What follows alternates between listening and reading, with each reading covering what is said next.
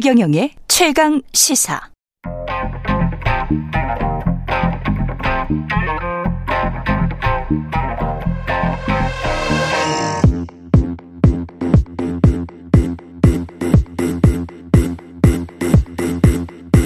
Wow. 네, 미소토론 시간입니다. 최경영의 최강시사 미소토론 정미경 전 국민의힘 최고위원 이소영 더불어민주당 의원 자리하셨습니다. 안녕하십니까? 네, 안녕하세요. 안녕하세요. 예, 안녕하십니까? 취임 6개월 맞았습니다. 윤석열 대통령 그 우여곡절이 좀 많았고 고생도 많이 하셨는데 국정 지지율은 뭐 만족할 만한 것은 아닐 거고요. 여당 입장에서는 어떻습니까? 그 이제 사실은 그 네. 대통령이 정치인 출신이 아니시기 때문에요. 그렇죠. 사실 처음부터 많은 기대를 갖고 국민들께서 그 바라보고 계시진 않았을 거예요. 단순히 그 대통령의 지지율을 뭐 보면서 우리 국민들이 평가하시는 거라고 보시진 저는 않고요. 음. 그냥 뚜벅뚜벅 갈 필요가 있을 것 같아요. 그러니까 나라와 국민을 위해서 대통령이 그냥 뚜벅뚜벅 가고 있다. 저 외로운 길을. 왜냐하면 검찰총장 시절에 그 문재인 정권의 그 엄청난 권력에 대항해서 뚜벅뚜벅 걸어가는 그 모습을 보고 국민들께서 대통령으로 만들어 주신 거라고 저는 개인적으로 생각하거든요. 네. 그러니까 여전히 그때의 그 힘을 그 잃지 않아야 된다고 저는 봐요. 뚜벅뚜벅. 뚜벅뚜벅 가야 된다. 네. 예. 뚜벅뚜벅 어디로 가야 될까요? 유소영 의원님. 어, 윤석열 대통령 취임 초기에 지지율이 뭐 20% 30%대 나오니까 뭐 지- 나는 지지율에 연연하지 않는다 뭐 이런 말씀도 하셨는데 민심에 겸허해야죠. 민심에 귀 기울여야 되고요. 지지율이 지금 6개월째 20% 30%대 아무도 기대감이 없다는 거잖아요. 새로운 정부인데도 굉장히 기이한 현상이고 특이한 상황인 건데 이런 상황들이 왜 발생하고 있는지 무엇이 문제인지 자성하고 겸허할 때만이 어, 국민들이 기대감을 가지고 더 좋은 정부가 될 수 있다고 생각합니다. 예. 덧붙이실 말씀 없으면 다음 음, 질문으로 이어가겠습니다. 김은혜 홍보수석의 이게 김은혜 홍보수석이 쓴 것이라고 이제 추정이 되고 있습니다. 웃기고 있네라는 이 메모는 어 이게 오늘까지 논란이 계속되고 있던데요. 정명훈 최고위원님은 충분한 사과가 됐다고 보십니까? 일단은 뭐 퇴장도 당했잖아요. 예. 사과도 하고 퇴장도 당했기 때문에 예. 뭐, 뭐 어떻게 해야 충분한 건지 는잘 모르겠는데 퇴장 당했다는 거는 진짜 엄청나게 어떻게 보면은 벌 받은 거나 마찬가지인데 예. 그렇지 않아요? 예. 국정감사장에서 대통령실 거의 최고위 간부 두 명이 음. 떠들고 자기네들끼리 메모로 잡담하다가 퇴장당하는 전례가 있었는지 모르겠어요. 저는 처음 보는 광경인데 음. 이게 뭐 사과를 하고 안 하고 보다 저는 그냥 그 장면을 보면서 좀 기가 막힌다는 생각이 들었고 이게 국회를 무시하는 게 이 정부의 국정 철학인가 이런 자조적인 좀 생각도 들더라고요. 근데 이게 사실은 이태원 참사 사건에 대해서 질문하고 있었던 국정감사장이었거든요. 근데 카메라 앞에서는 유족들에 대해서 얘기하면서 눈물을 흘리면서 카메라 뒤에서는 비웃고 웃기고 있고 참 이런 모습을 보- 유가족들이 보시면서 어떤 생각을 하셨을까 생각한 마음이 아픕니다. 아니 뭐 그 유가족한테까지 그런 얘기를 하면 너무 이제 과장되게 물론 뭐 민주당이 그렇게 하는 거 이해는 하는데 저는 그렇게 하는 건 좀 아닌 것 같아요. 지금 이 국면에서 다 조심해야 되니까. 그 이거는 그 어떤 뭐 방 공개적으로 한 게 아니잖아요. 예. 사실 비공개적으로 한 건데 그래도 조심해야 되지만 음. 그한 거를 가지고 또 그거를 막 너무 막 이걸 확대해 가지고 그렇게 정치 공세로 가는 건 좀 아닌 것 같고 예. 이미 또 사과도 하고 이제 퇴장도 당하고 그다음에 여러 가지로 또 이 내부의 또 얘기는 본인들이 지금 그 어떤 변명도 하기가 어려울 거예요. 음. 사실 그런 내용이 아니었다. 다른 얘기였다. 사적인 내용이었다. 지금 이렇게 얘기하고 하고. 있지만 예. 예. 지금 뭐 그런 부분들은 국민들께 전달이 지금 안 되고 있는 상황이니까요. 음. 예, 뭐 이거를 뭐 이태원 참사 사건하고 막 연결시켜서 막 그렇게 정치권에서 나가는 건 좀 아닌 것 같습니다. 아니 정치 근데 공세다. 아니 근데 사적인 얘기를 한 거면 뭐가 달라지나요? 그러니까 저는 이게 이 상황을 대하는 대통령실의 태도, 뭐 마음가짐, 자세, 기강 이런 거를 이제 보여주는 하나의 그냥 단적인 장면이라고 생각을 하는데 대통령실이 전체적으로 지금 이태원 참사 이후에 지금까지 엄숙하고 비통하고 침통한 어떤 기조를 유지하면서 이 일에 지금 임하고 있는 상황이었다고 한다면 저는 국정감사장에서 어떻게 이분들이 이렇게 하시겠습니까? 그리고 이날 운영위 자리에서 이 메모가 기사화되기 전에요. 음.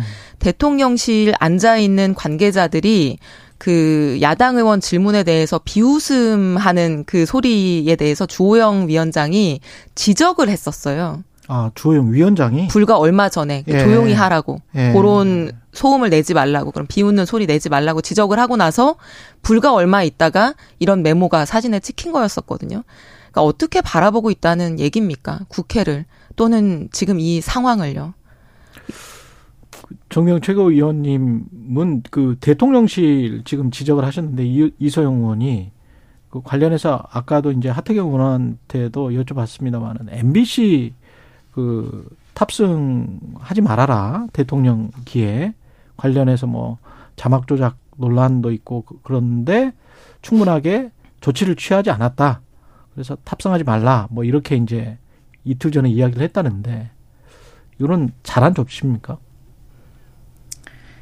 그거는 어쩔 수 없는 조치였을 것 같아요. 어쩔 수 없었다. 네, 네. 잘하고 못하고의 문제가 아니라 네. 대통령실로서는 왜냐하면 지난번에 그 외교의 참사를 어떻게 보면 가져온 게 저는 MBC라고 보거든요. 아니 우리 대통령이 실수했다고 쳐요. 그 실수한 거를 갖다가 세상에 미국에 응? 그쪽에 고자질하는 그런 언론은 일단 언론이라고 상정이 되나요? 생각이 되나요?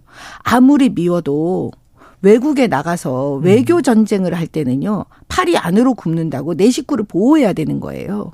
근데 세상에 어떻게 미국에 고자질을 하냐고요. 우리나라 대통령이 너네 바이든 대통령한테 이렇게 이렇게 욕했는데 어떻게 생각하냐고.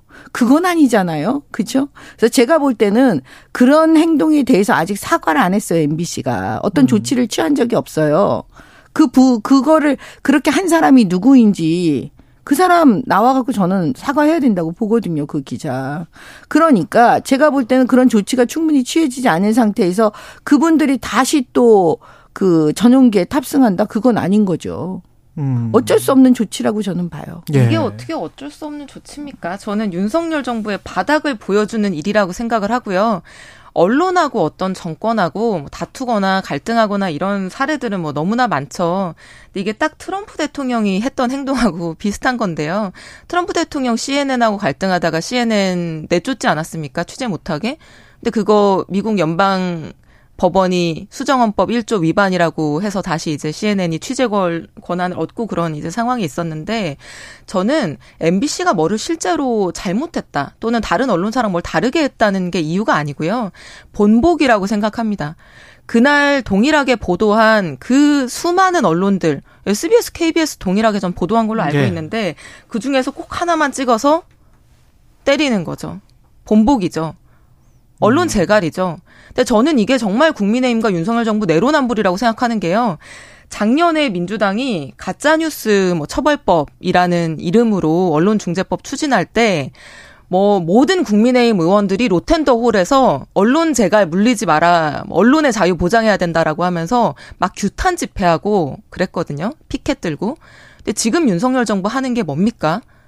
MBC가 어떻게 보도를 했다고 치더라고 치, 치더라도 거기에 대해서 예컨대 법적인 뭐 책임을 규명할 수도 있고 예컨대 정정 보도를 청구할 수도 있고 거기에 대해서 해명을 내놓을 수도 있을 텐데 지금 이 그 문제와 전혀 다른 새로운 순방길에 오르면서 어떤 취재를 제약하는 또는 MBC를 콕 찍어서 대통령실 비난한다. 이게 대통령이 할 일이고 정부가 할 일이고 여당이 할 일입니까? 이거 언론 재갈 아닙니까? 음. 가짜 뉴스 처벌하는 법에 대해서는 언론재갈법이라고 하더니 뭐 MBC 지금 뭐 가짜 뉴스 했다고 해가지고 취재 권리도 지금 제약하는 거 아니에요? 뭐가 다릅니까 도대체? 이거 내로남불 아닌 뭡니까? 미국의 그 언론은요. 저는 그런 얘기는 못 들어봤어요. 미국의 언론이 내부적으로 그 국내에서 트럼프를 욕할 수는 있어요. 비난할 수도 있어요. 그런데 그 트럼프의 실수를 가지고 그 알지도 못하는 러시아나 중국에게 만약에 예를 드는 거예요. 트럼프가 이렇게 너네 대통령한테 러시아 대통령한테 욕했다. 중국 중국의 응, 아무개에게 욕했다. 이렇게 몰래 만약에 이메일을 보낸 게 들통이 나면 과연 국민들이 그 언론을 언론이라고 생각할까요? 제가 말씀드리는 거는 바로 그 지점입니다. 이메일 보내갖고 고자질한 거. 저는 그건 언론이라고 저는 보지 않아요. 그리고 대한민국 국민들이 아무리 대통령에 대해서 대통령을 마음에 들어 하시지 않아도 우리나라 대통령을 우리나라 언론이 외국의 그 응? 외국 나라에 고자질하고 욕했다라고 얘기하는 거 일러 바치는 거 이거를 누가 우리나라 언론이라고 생각하겠어요. 저는 그 뭡니까? 지점에 대해서 MBC가 국민들께 그 다음에 대통령실에 저는 그 책임 사과를 있는? 사과를 하고 그거에 말만 하면 안 되고요. 음. 후속 조치. 그 사과에 뭐 후속 조치 그 한 사람에 대해서 어떻게 할 건지를 MBC는 처벌을 해야죠. 해야 된다? 아니 처벌이 아니라 네. 어떤 조치를 취할 건지 우리가 지켜보는 거죠. 그거는 MBC의 학위에 달려 있다라고 봐요. 음. 아니 유리한 건 보도하고 불리한 건 침묵하면 그게 어용 언론이지 무슨 자유 언론입니까? 그리고 무슨 대통령이 해외 나가 있다고 대통령에 대해서 비판이나 어떤 사실을 보도하는 거를 게을리한다고 하면은 그게 언론입니까? 언론의 자유가 뭐죠?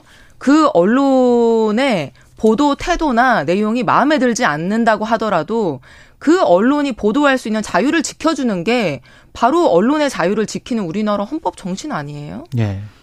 언론의 자유는 거짓을 말하는 것도 자유에 포함되지 않아요. 우리나라 헌법은 언론이 굉장히 상식적이고 지성적이라고 믿고 있는 거예요. 어떻게 가짜 뉴스 거짓을 의도적으로 만드는 게 무슨 언론의 자유예요? 근데 왜 가짜 뉴스 우리가 아이들한테 처벌법은 그렇게 가르치지 언론 않아요. 재갈법이라고 그렇게 어? 피켓 시위까지 하고 국민의힘 온 전 당이 나서 가지고 그렇게 뭐 막고 규탄을 하셨어요. 예. 이 일관돼야죠. MBC는 여기까지 하고요. 이태원 참사 관련해서는 어, 야당에서는 꼬리 자르기를 지금 경찰이 시도하고 있다. 이렇게 주장을 하고 있는데 정명훈 최고위원은 어떻게 보십니까? 저는 그 이 이태원 참사는 우리 음. 국민적 관점에서 두 가지 포인트인 것 같아요. 예. 왜 예방하지 못했지? 예. 그다음 왜 대응하지 못했지? 맞습니다. 예. 이두 가지 포인트 아니겠습니까? 예, 그래요. 그러면 맞아요. 예. 첫 번째 예방하지 못했지. 그럼 네. 그 부분에 대해서 정치권의 눈을 돌릴 수밖에 없어요. 음. 왜냐 문재인 대통령 세월호 이후에 뭐라고 말씀하셨어요? 대통령 되시고 다시는 이런 안전 사고에 대해서 내가 책임을 지겠다. 시스템을 만들겠다. 어? 이런 사고가 나지 않겠다. 이렇게 약속을 했거든요. 시스템을 안 만들고 강- 나갔다. 아니 예. 시스템을 만들었으면은 지금 이번에 뭐 매뉴얼이 없다는 거예요. 이런 압사 뭐 이런 부분. 그다음에 두 번째는 제가 놀랬던 건 뭐냐면 아니 일 그, 그 부분은 대통령도 매뉴얼이 없어도 아니 제가 어, 지금 제 개인적 얘기를 말씀드리는 네, 네. 거잖아요. 112 신고요. 예. 112. 112와 지금 그 소방서야 119 이거에 대해서 통합 시스템을 만들어야 된다는 얘기는 되게 많이 했어요. 여러 가지로. 네. 근데 그 부분에 대해서 해상에 대해서는 했대요. 음. 해상에서 일어나는 사고에 대해서는 아마 세월호 이후라서 그랬을 것 같아요. 근데 육상에서 일어나는 사고에 대해서는 그게 아직 정비가 안 돼 있다는 거예요. 그러면 이걸 따지고 들면 아마 굉장히 많을 거예요. 그 시스템이 아직 갖춰지지 않은 것들이. 예. 그럼 이런 부분에 대해서 문재인 대통령은 뭐라고 말씀하실 거예요, 국민들에 대해서? 본인이 약속했잖아요. 어찌됐든 대통령이 약속했잖아요. 예. 다시는 이런 사고, 이런 아픔이 일어나지 않겠다고. 음. 그 지점을 우리 국민들께서 바라보고 계신다는 점. 예. 그 다음에 대응을 하지 못했다는 게 이제 바로 요 이제 지금 현 정부, 음. 윤석열 정부가 과연 이 부분에 대해서 무엇을 놓쳤는지를 아마 들여다 보는 거겠죠. 그렇죠? 그러면은 그거는 현장에서부터 나올 수밖에 없어요. 음. 왜냐? 모든 사건 사고는 현장에 답이 있다. 이거 다 누구나 아는 거예요. 수사할 때든 뭐그 예. 무슨 뭐 예, 예, 예, 사후 예. 대책을 마련할 때든 그러면 용산서 용산 서장이 1번 타자예요. 일반 타자. 그러면 용산 서장은 과연 이거를 왜 대응을 못했는지 이렇게 나오는 거예요. 음. 그럼 그거에 따라서 그 윗선이 지금 개입이 됐는지 예. 아니면 그 윗선에는 무슨 잘못이 부주의가 있었는지 그러면서 점차 이게 확장되어 가는 게 이 어떤 그 수사의 기본입니다.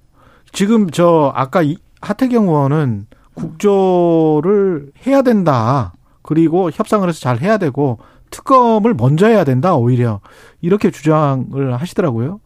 지금 야당의 주장과 물론 이제 협 그 협상에서 구체적인 내용이나 뭐 이런 것들은 조율을 해봐야 되겠다. 뭐 이런 입장이었지만 이소영 의원님 의견은 어떠세요? 특검하고 국정조사의 국정조사. 시기와 관련해서요. 예, 예. 저는 개인적으로는 특검은 시기를 조정하거나 예. 뭐 급한 일 아닐 수도 있다고 생각하는데 예. 국정조사는 반드시 필요하다고 생각합니다. 왜냐하면 음. 지금 뭐 경찰 수사든 특검이든지 간에 그거는 사법적인 책임을 밝히는 거거든요. 음. 누군가를 형사 처벌하기 위한 절차를 거치는 거잖아요. 예. 근데 사실은 이 사태에서 훨씬 더 중요한 것은 누가 형사 처벌을 받고 누가 감옥에 가느냐가 아니고요. 음. 왜 이런 일이 발생할 수밖에 없었는지 그 과정과 원인을 규명하고 다시는 이런 일 발생하지 않게 만드는 거잖아요. 예. 그거는 국회와 정치가 할 일이고 행정적 책임, 사법적 책임, 뭐 정치적 책임, 뭐 도덕적 책임 여러 가지를 전반적으로 다 규명하고 묻기 위해서는 국정조사라는 과정이 필요합니다. 근데 지금 이제 뭐 국정조사를 하면은 뭐 수사가 방해가 되니 이렇게 얘기하는 것은 저는 옳지 않은 게 뭐 성수대교 사건, 뭐 삼풍백화점 붕괴 사건, 가습기 살균제, 세월호, 뭐 국정농단 모든 경우에 있어서 국정조사하고 수사가 같이 동시에 갔었고요. 국정조사가 이루어지면서 예를 들면 가습기 살균제 같은 경우에는 SK, SK 케미칼이 처음부터 이제 이 유해성을 알고 있었다 음. 이런 것들이 국정조사에서 밝혀지기도 하는 성과들이 있었거든요. 그런 것들이 또 수사에 도움이 되기도 했었고요. 그런 사례들을 봤을 때 예. 국정조사는 지금 반드시 필요하고 저는 빠르게 갈 필요가 있다고 먼저 생각합니다. 해야 된다. 정명 최고님은 어떻게 생각하세요? 지금 이제 수사를 하고 있잖아요. 예. 어찌 됐든 간에. 근데 이제 수사하고 있는데 국회에서 이제 국정조사를 해버리면 음. 이게 혼란만 야기하지 수사에 저는 도움이 된다고 생각 안 해요. 일단은 조용하게 수사의 결과를 보고 나서 그다음에 정치권에서 아 이게 부족하다 아니면 더 우리가 이걸 알아야 되는 지점이 있다 그러면 그때 이제 여야가 합의해서 국정조사 하는 게 맞다 이렇게 보여지고요. 그다음에 이번에 만약에 국정조사를 나중에 하게 될지 안 하게 될지는 모르겠지만 그 국민들께서 국민적 관점에서 보라 보면 예, 예, 예. 지금 민주당의 국회의원들께서 지난번에도 무슨 이모 교수를 이모라고 하는 의원들 수준에서 과연 국정조사가 잘 되겠는가? 어? 이런 얘기들도 되게 많이 해요. 정치인들의 수준이 너무나 지금 낮다. 다, 어, 드러나 있는 상황에서 우리 국민들이 정치 혐오감이 지금 하늘을 찔러요. 그러니까는 이번에 그 이런 여러 가지 국정조사 얘기가 나와도 음. 국민적 감흥이 없는 거예요. 국민적 감흥이 아, 없을 것이다. 참 뭐 국회의원 수준이 낮아서 국정조사를 하지 말자고 하는 거에 대해서는 제가 코멘트할 가치를 못 느끼고요. 정명 최고위원이 지금 안 들어가셔서 지금 네. 원대로 들어가셔야 되는데. 이거는 알려드려야 될 것 같아요. 원래는 사실 네. 우리 국민들께서 국회에 아니, 더 대한 불신이나 뭐 얘기입니다. 국회에 대한 불신이 더 높죠. 정부에 예. 대해서보다 국회를 더 불신하는데요. 요즘은 여론조사 결과를 보시더라도요. 국회보다 윤석열 정부를 더 불신합니다. 그래서 뭐 국민에 대한 신뢰가 낮아서 뭐 일을 못할 것 같으면 윤석열 정부부터 그러면 내려놔야 되지 않으시겠어요? 그러니까 그런 논리는 맞지 않고요. 작년에 LH 사태 터졌을 때 국민의힘에서 검찰 수사, 국정조사, 특검까지 세 개 동시에 하자고 뭐 음. 신청 제출 신청서 제출하고 그러지 않으셨습니까? 네. 그래서 이제 와서 뭐 수사하고 국정조사 별개로 가야 된다라고 하는 거는 그 뭐 맞지 않는 얘기고 예. 저는 국정조사를 한다고 하더라도 어떻게 지금의 뭐 경찰과 소방과 안전 시스템이 윤석열 정부만의 것이겠습니까? 이제까지 켜켜이 쌓여온 시스템의 부재와 문제들도 있는 것이죠. 그렇죠. 그건 당연한 예, 거고요. 예. 그래서 국정조사 하게 되면 이게 어떤 단순한 지금 정부에 대한 뭐 규탄 비판 이런 거에 그치는 것이 아니라 오래돼 있는 우리의 관습과 관행과 문제점들을 파헤치는 일이 될 것이기 때문에 굳이 지금 정부 여당이 여기에 대해서 뭐 머리 싸매고 반대하고 이렇게 할 일은 아니라고 생각합니다.